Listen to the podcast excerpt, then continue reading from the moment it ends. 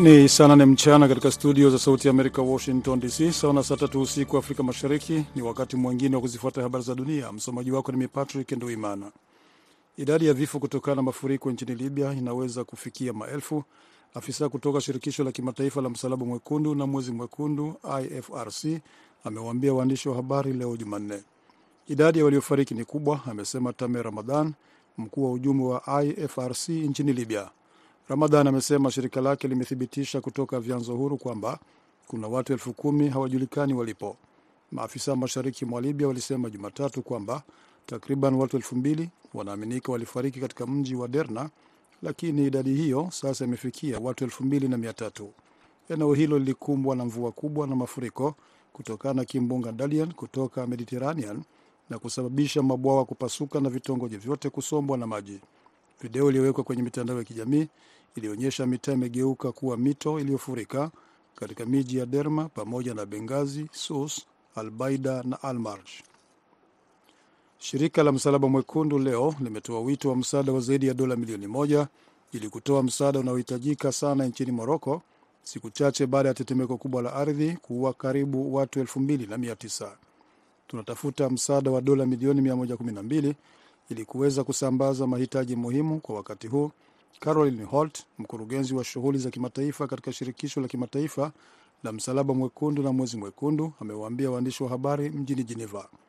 Amesema fedha hizo zinahitajika kwa ajili ya afya, maji, usafi wa mazingira na usafi, vifaa vya misaada vya makazi na mahitaji ya msingi, akisisitiza kwamba wanahitaji kuhakikisha wanaepuka wimbi la pili la janga. Timu za uokoaji kutoka Moroko na nje leo zimeendelea kuchimba kwenye vifusi vya nyumba zilizobomolewa za matofali ya udongo zikitarajia kuwapata watu ambao bado wako hai wakati wakikimbizana na muda. Tetemeko la siku ya Ijumaa la kiwango cha 6.8 kwa kipimo cha Rekta lilikuwa kubwa sana kuwahi kutokea nchini Moroko. Lilikuwa tetemeko baya zaidi kupiga taifa hilo la Afrika Kaskazini tangu tetemeko la mwaka 1960 ambalo liuharibu mji wa Agadir kwenye pwani ya Atlantic na kuua kati ya watu elfu kumi na mbili na elfu kumi na tano. Jumla ya watu 2862 walifariki na zaidi ya 2500 walijeruhiwa katika janga hilo, kulingana na idadi rasmi iliyotolewa jana Jumatatu. Unaendelea kusikiliza habari za dunia moja kwa moja kutoka jiji kuu la Marekani, Washington DC. Mashambulizi yaliyochochewa kikabila ambayo yalifanywa na kikosi cha dharura cha Sudan, RSF, na wanamgambo wa washirika wake yaliua mamia ya watu katika mkoa wa Darfur Magharibi. Mkuu wa haki za binadamu wa Umoja Mataifa amesema leo Jumanne umwagaji damu, ghasia na idadi ya watu kukoseshwa makazi imeongezeka tangu mapigano yalipozuka mwezi Aprili kati ya jeshi la Sudan na kikosi cha RSF na kuisukuma nchi katika hatari ya vita vya wenyewe kwa wenyewe. Huko Darfur Magharibi, mashambulizi yaliyochochewa kikabila yaliyofanywa na RSF na wanamgambo wa washirika wao wa Kiarabu yalisababisha vifo vya mamia ya raia wasiokuwa Waarabu, hasa kutoka jamii ya Masalit. Volker Turk, kamishna mkuu wa haki za binadamu wa Umoja Mataifa, ameliambia baraza la haki za binadamu la Umoja Mataifa mjini Geneva. Kikosi cha RSF kilikanusha tuhuma hizo za ufuatiliaji wa mzozo, makundi ya haki za binadamu na mashahidi kwamba kimehusika na mauaji ya raia, huku kikisema mwanajeshi wake yeyote atakayepatikana amehusika katika mauaji hayo atafikishwa mbele ya vyombo vya sheria. Mjumbe wa Papa Francis Kardinali Mateo Zuppi atakuwa China kuanzia kesho Jumatano hadi Ijumaa wiki hii kama mpango wa juhudi za kufikia amani nchini Ukraine, Vatican imesema ikithibitisha ripoti za awali za vyombo vya habari vya Italy. Ziara hii ni hatua nyingine katika lengo la Papa kuunga mkono juhudi za kibinadamu na kutafuta njia ambazo zinaweza kuleta amani ya haki, Vatican imesema katika taarifa leo Jumanne. Kardinali huyo tayari alifanya ziara Kiev na Moscow mwezi Juni na alisafiri kuja hapa Washington mwezi uliofuata kama mpango wa juhudi zake kufanikisha makubaliano ya amani kati ya Ukraine na Russia. Mwisho wa habari za dunia, lakini hapa studio mnaendelea na mwenzangu Idi Ligongo katika kipindi cha Kwa Undani. Patrick Nduimana na kwa wageni nikiwatakia usiku mwema.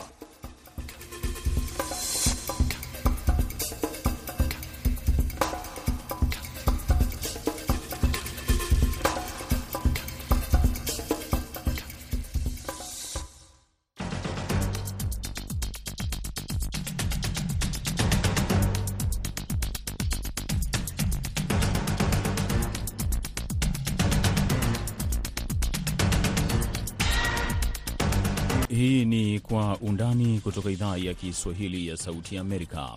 Karibu msikilizaji, popote pale unapotusikiliza katika siku nyingine ambapo tunaangalia habari muhimu kwa undani zaidi. Hii leo katika matangazo ya Kwa Undani tutaangazia ziara ya rais wa Korea Kaskazini Kim Jong Un ambayo ameifanya kwenda katika taifa la Rusia kukutana na mwenzake Rais Vladimir Putin na Marekani kutoa onyo kwamba mataifa hayo mawili hayawezi kufikia makubaliano yoyote ya silaha. Katika sehemu ya pili tutaangazia maafa yanayoendelea katika mataifa ya Libya kwa mafuriko na tetemeko la ardhi kule nchini Moroko. Ninayekukaribisha katika matangazo haya ya kwa undani hii leo, jina langu mimi ni Idi Ligongo.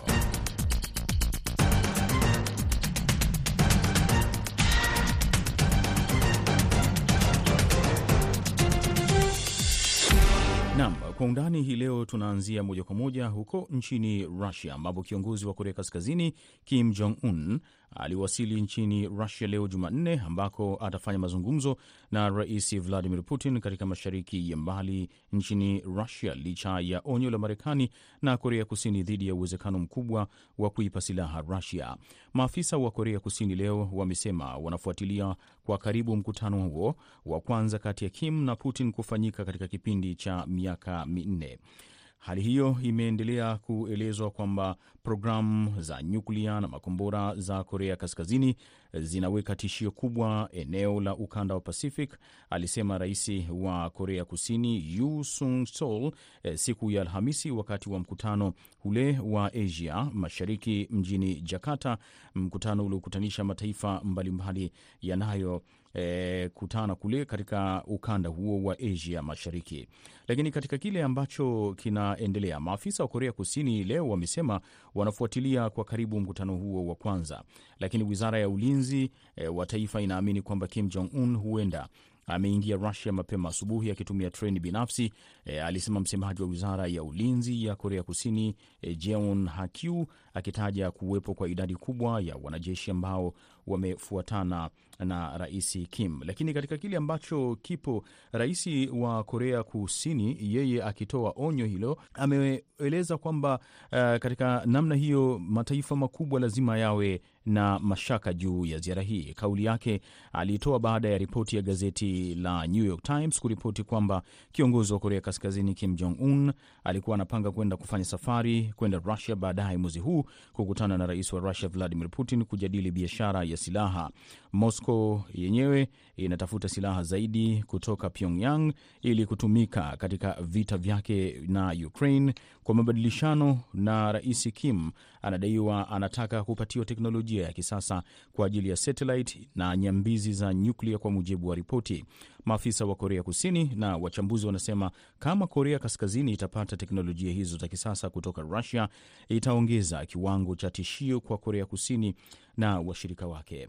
Hapa ninaye uh, Dr. Timothy Sadera kujadili swala hili. Dr. Timothy Sadera, kwanza labda tukianza, je, hili swala uh, wewe unalionaje? Maanake tunajua Marekani imeshaweka pingamizi na imeshatoa onyo kwa vikwazo zaidi. Nini ambacho inaweza kutokea hapa? Suala hili linaweza likaendelea kwa hawa viongozi wawili kufikia makubaliano yao? Uh, hili ni jambo ambalo lilikuwa linatarajiwa, maanake wamekuwa wakizungumzia vitisho, na kwanza wote wakiwa kinyume cha Marekani. Kwa hivyo yaonekana ya kwamba wanatafuta miswada, lakini kwa umbali pia tunaona ya kwamba Russia imepungukiwa na silaha. Kwa hivyo bwana Kim amekuwa akijaribu kutengeneza hizi roketi za kurusha kwa masafa marefu, na pia pengine Russia imeona ya kwamba inaweza ikapata misaada pia, maanake imepungukiwa baada ya vita vya Ukraine. Tumeona Marekani ni kama vile imeweka uh, pingamizi na kueleza kwamba endapo uh, basi mazungumzo haya yatakuwa yamejikita katika kupeana silaha, itakuwa ni suala la vikwazo vingine zaidi. Kwa mazingira yaliyopo, kwa teknolojia zilizopo, kweli Korea Kaskazini anapaswa kuogopewa kwamba anaweza akaipatia silaha kali Russia, ukizingatia NATO, Marekani na washirika wake wamekuwa wakitoa msaada kadha wa kadha kwa Ukraine katika vita inayoendelea na Russia. Inawezekana, maanake tukumbuke ya kwamba nchi ya North Korea imekuwa inataka kuweza kukiuka mikakati ya United Nations ama UN. Kwa hivyo wanapopanga vile, ni kumaanisha ya kwamba uh, Russia inataka pia ipate msaada na pia msukumo kutoka kutoka kwa mwenzi wake. Kwa hivyo wanapoangalia kwa jambo lile, North Korea nao wanataka kuthibitisha ya kwamba ndio wenye silaha kali sasa hivi. Kwa hivyo na pia mitandao ya satellite wanajaribu kuona kama wanaweza kupata ile spy satellite. Kwa hivyo akifanya hivyo ni kuwa atasababisha vitisho ulimwenguni mzima, na hilo jambo linatishia Marekani pia usalama wa Marekani, kwa sababu akifanya vile, basi nayo mikakati ya Marekani ni kuzidisha kukaza uchumi na pia kuwafanya waweze kufinyika kiuchumi na nchi isiweze kuendelea mbele ya North Korea. Mazingira yenyewe jinsi yalivyo hivi sasa, maanake pia wanaamini Korea ya Kaskazini wanatarajiwa kupata teknolojia ya kisasa vilevile vile kutoka Russia katika masuala ya satellite. Kweli hawa viongozi wawili wanaweza wasisikilize kabisa mataifa haya mengine kama vile Marekani na wakaendelea na mipango yao? Wanaweza, maanake sasa hivi ukiangalia mipango walionayo ni kwamba wanaendelea kufanya vile wanavyotaka, na kwa sababu haswa sasa tukiangalia Korea Kaskazini. Na pia Urusi imeweza kuungana, na inapoungana, kwa hivyo wanajaribu kuwashawishi wa China pia waweze kuungana pamoja nao. Kwa hivyo wanajaribu kujikazia ama kujitafutia nguvu zaidi, lakini wanapoendelea kufanya hivyo, basi nayo dunia yote ama mataifa mengine yatazidi kusimama kinyume cha matakwa wanayoyatekeleza, manake lengo lao ni kutumia vifaa vya sumu, na jambo hilo litaweza sasa kufanya wengi hata wasioamini kuungana na chama cha NATO na pengine kuunga mkono uh, Umoja wa Mataifa. Mataifa haya mengine yatasimama na kusema la, hatuta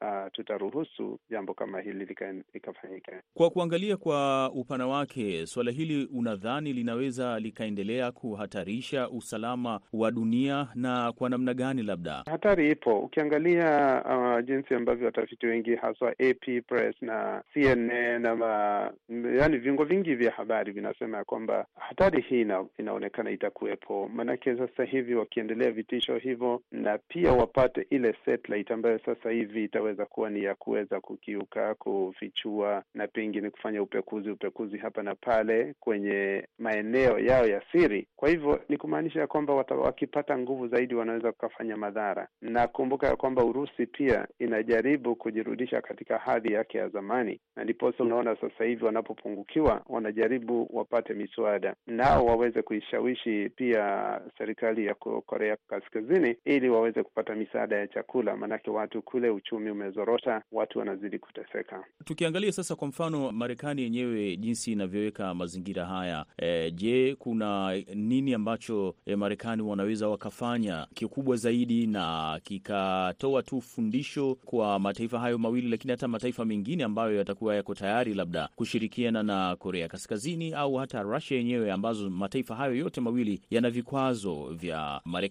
pamoja na Umoja wa Mataifa kiujumla. Naamini ya kwamba Marekani ina uwezo wa kuongeza vikwazo vya kiuchumi na pia kuweza kuikatiliza mbali uh, serikali ya Korea Kaskazini na pia Urusi, kwa sababu tukiangalia sasa hivi kuna mikato ambayo imetiwa na pia kuna makubaliano kadhaa, na juzi tu tunamwona Rais uh, Biden alikuwa kule India, na anapozunguka hivi na pia kuwatuma watu wake ama watawala wake katika mataifa mbalimbali mbali, ni kutafuta kuungwa mkono. Kwa hivyo Marekani ina ushawishi mkubwa duniani kwamba inaweza ikawashauri wengine pia waone ubaya ambao wanaokusudia viongozi hao wawili kufanya, na ndiposa waweze kujiunga nao. Kwa hivyo wakiweza kukata miswada yote na pia jinsi ambavyo silaha ama mapato ambayo yanaweza kuletea nchi ya Urusi na Korea kiuchumi, basi Marekani itakuwa imefanikiwa sana, lakini sera zake za kuweza kumiliki na kutawala na kuthibitisha kwamba hakuna silaha za sumu zitakazotumika, hilo litakuwa ni lengo kubwa sana la Marekani kutumia. Ni silaha za namna gani hasa ambazo uh, Russia inaweza ikawa inatazamia kwamba Korea Kaskazini kuipatia? Maanake ukiangalia Russia yenyewe ni taifa ambalo limeendelea sana, hasa katika teknolojia mbalimbali za utengenezaji wa silaha. Kwa kweli, kwa mazingira ya Korea Kaskazini inaweza ikawa pia mbadala wa kama taifa lingine la Russia kuangazia labda kupata msaada wa silaha au kuwa na mipango ya silaha. Hili ni jambo ambalo pengine litakuwa ni la kiaibu kidogo kwa, kwa nchi ya Russia, manake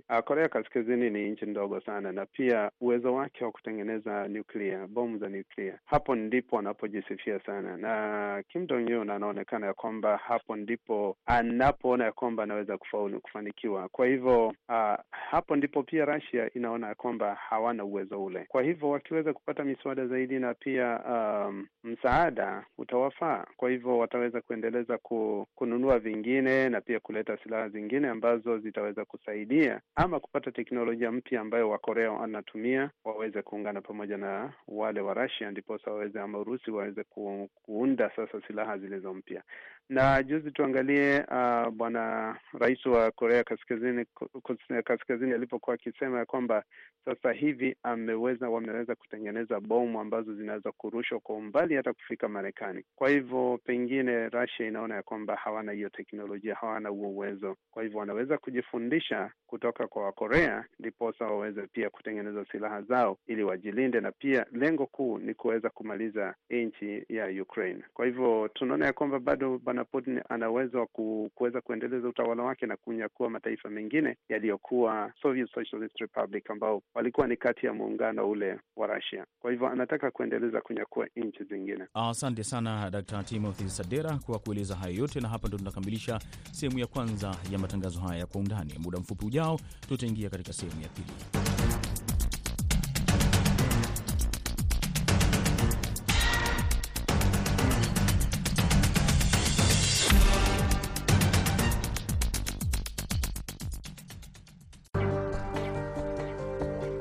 Kuanzia Washington DC, Marekani, Nairobi, Kenya, Dar es Salaam, Tanzania, hadi Kigali, Rwanda, Bujumbura, Burundi, Kinshasa, DRC, Juba, Sudani Kusini, na hapo ulipo tunakuletea jarida la wikendi, uchambuzi wa kina, siasa, diplomasia, uhusiano wa kimataifa, uchumi, migogoro na mengine mengi.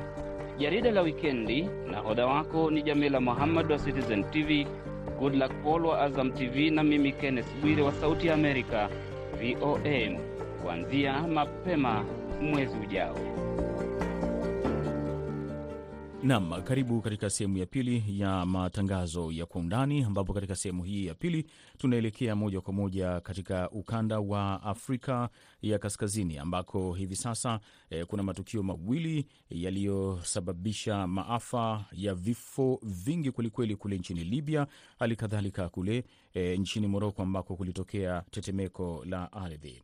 Hii leo kumetokea tukio ambalo la mafuriko makubwa, ambapo inaelezwa maelfu ya watu wamepoteza maisha katika kile kinachoelezwa kuwa ni mvua za El Nino. Hebu tusikilize ripoti ya mwenzangu Patrick Nduwimana. Uharibifu mkubwa sana unaweza kuonekana katika picha zilizochapishwa kwenye mitandao kutoka mji wa bandari wa Derna ambao ni makazi ya watu takriban laki moja ambako majengo ya ghorofa yaliyo kwenye kingo za mto yamevunjika na nyumba zimesombwa na maji baada ya mabwawa mawili kupasuka.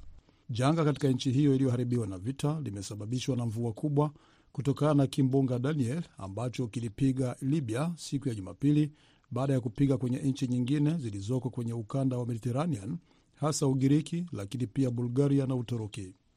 Idadi ya vifo ni kubwa na huenda kafikia maelfu, ameonya Tamer Ramadan, afisa wa shirikisho la Msalaba Mwekundu, akithibitisha ripoti kutoka kwa viongozi wa eneo ambao wamesema watu 2300 wamefariki. Kiongozi mwenye nguvu huko mashariki mwa Libya alisema juhudi zinaendelea kuwatafuta watu ambao hawajulikani walipo, ambao wamekumbwa na kusombwa na maji ya mafuriko ambayo yamesababisha kupasuka kwa mabwawa na nyumba kuanguka. Innaha lahadhatun sa'ba, hizi ni nyakati ngumu sana na zenye uchungu, kwamba maeneo ya Libya, miji na vijiji huko Jabal al Akhdar inakabiliana nayo, ambavyo vimepigwa na kiwango kikubwa sana cha mvua ambacho kimefika kiasi cha milimita 400 katika baadhi ya maeneo. Idadi hiyo haijawahi kurekodiwa katika historia ya hali ya hewa nchini Libya. Picha za video kwenye televisheni ya Libya zimeonyesha dazeni ya miwili imefungwa katika mablanketi au mashuka kwenye eneo kuu la Derna ikisubiri kutambuliwa na kuzikwa, na miili zaidi huko Martuba, kijiji ambacho kinapatikana umbali wa kilomita 30 huko kusini mashariki.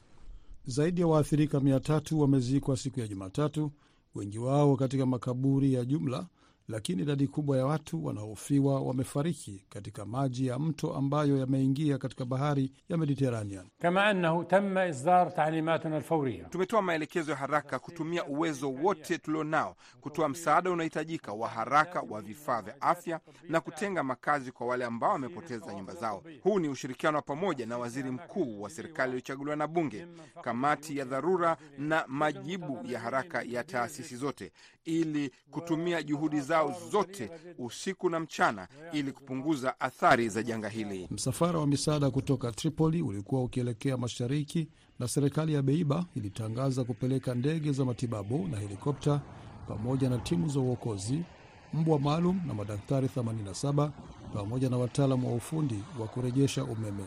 Tahadhari imetolewa kote duniani huku viongozi wengi wa kigeni wakituma salamu za rambirambi. Msemaji wa wizara ya mambo ya nje wa Marekani Matthew Miller alituma pia salamu za kufariji na rambirambi kwa wale ambao wameathiriwa na kusema Washington inafanya kazi na maafisa wa Umoja Mataifa na Libya kusaidia katika juhudi za kutoa misaada. Asante sana Patrick Nduwimana kwa kueleza hayo yote, na hapa tunaungana naye Profesa Fulbert Namwamba kutoka chuo kikuu cha Salisbury kilichopo katika jimbo la Maryland hapa Marekani, ambaye yeye ni mtaalamu wa masuala ya jiolojia na masuala haya ya hali ya hewa, kutaka kujua nini kile kinachoendelea. Profesa, labda tueleze eh, hiki ambacho kinajitokeza Libya ni nini? Maanake watu wanaweza wakasema Libya ni taifa ambalo liko katika ukanda kama vile wa jangwa fulani hivi. Libya hata useme ni Afrika Kaskazini, kusema kweli iko kwenye kile tunaita nyanda za kati, na ni kusema kuwa yanayotukia juu ya mageuzi ya tabia nchi ni kuwa kumekuwa na hali ya hewa uh, vipimo vya joto viko juu, na kimbunga hiki kilianzia Ugiriki, kimepita Ugiriki na kikavuka bahari ya Mediterranean, na kimbunga kikapitia Mediterranean na kikaingia Libya na kuangusha haya maji yote, ambayo mji wa Derna ni kama haupo tena, kila kitu kimefagiliwa na kimbunga. Kwa nyinyi ambao mnafahamu haya masuala ya tabia nchi na mambo mengine ambayo yanaendelea katika dunia hii, hasa mambo ya hali ya hewa, mambo ya jiolojia, labda ungetueleza kuna mwelekeo gani ambao unaweza watu wakapaswa kufahamu hivi sasa, ambao maafa makubwa kama haya yakajitokeza? Kuna profesa huko wa mambo ya tabia nchi ambaye alieleza kwa mji wa Derna uko kwenye hatari, na akaeleza kuwa kutakapokuwa na El Nino itakayofuata, na hivi ni vimbunga vinavyofanyika kabla ya El Nino, kuwa kuwe na tahadhari. Shida kubwa Libya ni kuwa hakuna serikali moja. Kuna serikali moja inayosimamia mashariki mwa Libya na nyingine magharibi mwa Libya. Kwa hivyo tangu Rais Gaddafi kupinduliwa hakuja kuwa na udhabiti wa kisiasa na serikali ambayo ingejipanga na kuweka tahadhari. Kwa hivyo ilikuwa inajulikana kwa itafanyika vile, na ilikuwa imetabiriwa kuwa kukiwa na kimbunga mambo yatakuwa mabaya. Hata mabwawa mawili ya maji yaliyovunjika sababu ya ya hicho kimbunga, uh, hayo mabwawa ya maji na maji yaliyotoka pale ndiyo yamefagia hiyo miji na vijiji. Na hii hali uh, Profesa, inapaswa kuogopewa kwa mataifa mengine au ndiyo tayari kwamba imeshapita, maeneo mengine yapo salama? Ma, maeneo mengine ya Libya au maeneo mengine kwenye kanda ile, kanda ile ni lazima kuwe na tahadhari, na tahadhari kama zishaelezwa, ni lazima watu wajipange. Kwa mfano sasa, serikali kama za Uturuki na jirani wengine wanapeleka usaidizi, lakini tahadhari inashinda kufuatilia usaidizi baada ni lazima kuwe na tahadhari, na tumefahamu kwamba maeneo mengine ya Afrika Mashariki kuna serikali ambazo zimeshatoa tahadhari za ujio wa mvua kali sana za El Nino. Kwa mfano Tanzania, eh, mamlaka ya hali ya hewa tumeshasikia ikitoa eh, tahadhari hiyo. Sasa hii El Nino ambayo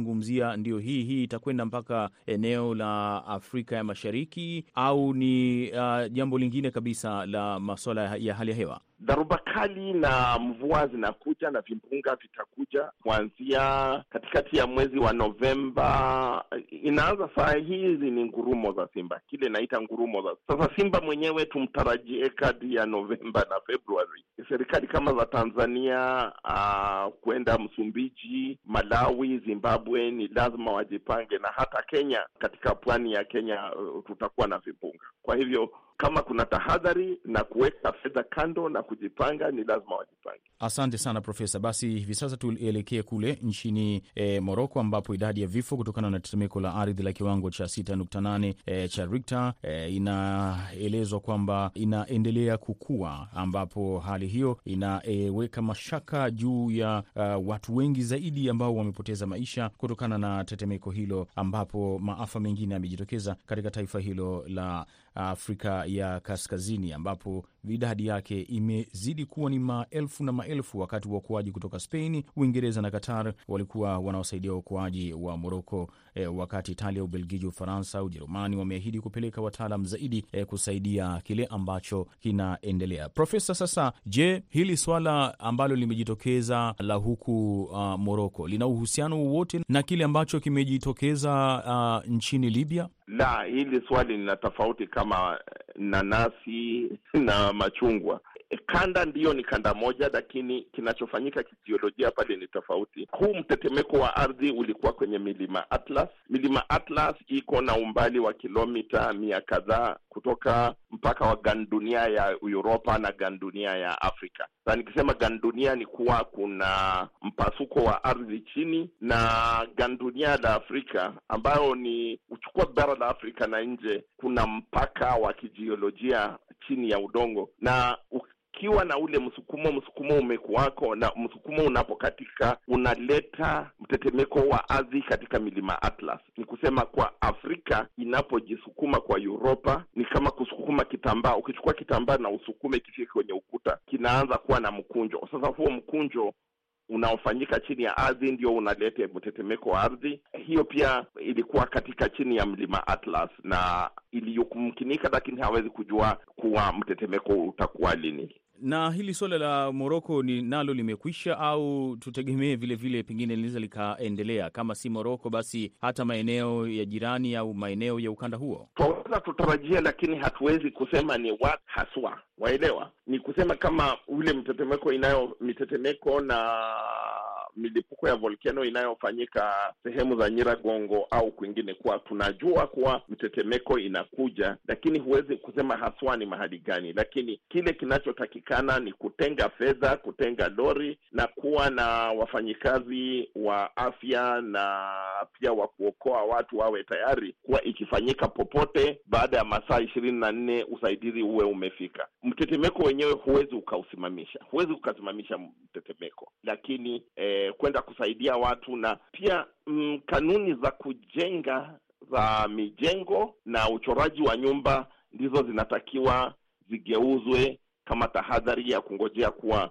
kutakuwako na mtetemeko, tupende tusipende. Nini sasa kinapaswa kufanyika kwa mazingira haya? Maanake ndio umegusia kwamba e, suala la kubadilisha ujenzi wa majumba na vitu vingine, lakini uh, mbali na hilo, nini Profesa, watu wanapaswa kulifahamu na hatua gani inapaswa kuchukuliwa ili maafa kama haya yawe yanapunguzwa? Ni kuwa utabiri ukifanyika, kwa mfano wakiangalia uh, katika zile vile vifaa vinaitwa seismograph, na waone kuwa kunaonekana kitu kinaendelea, ni kuwa wanapeana tahadhari na watu wajipange. Kama California kwa mfano, wanajua kuwa itafanyika, wanaishi California lakini wanajua itafanyika.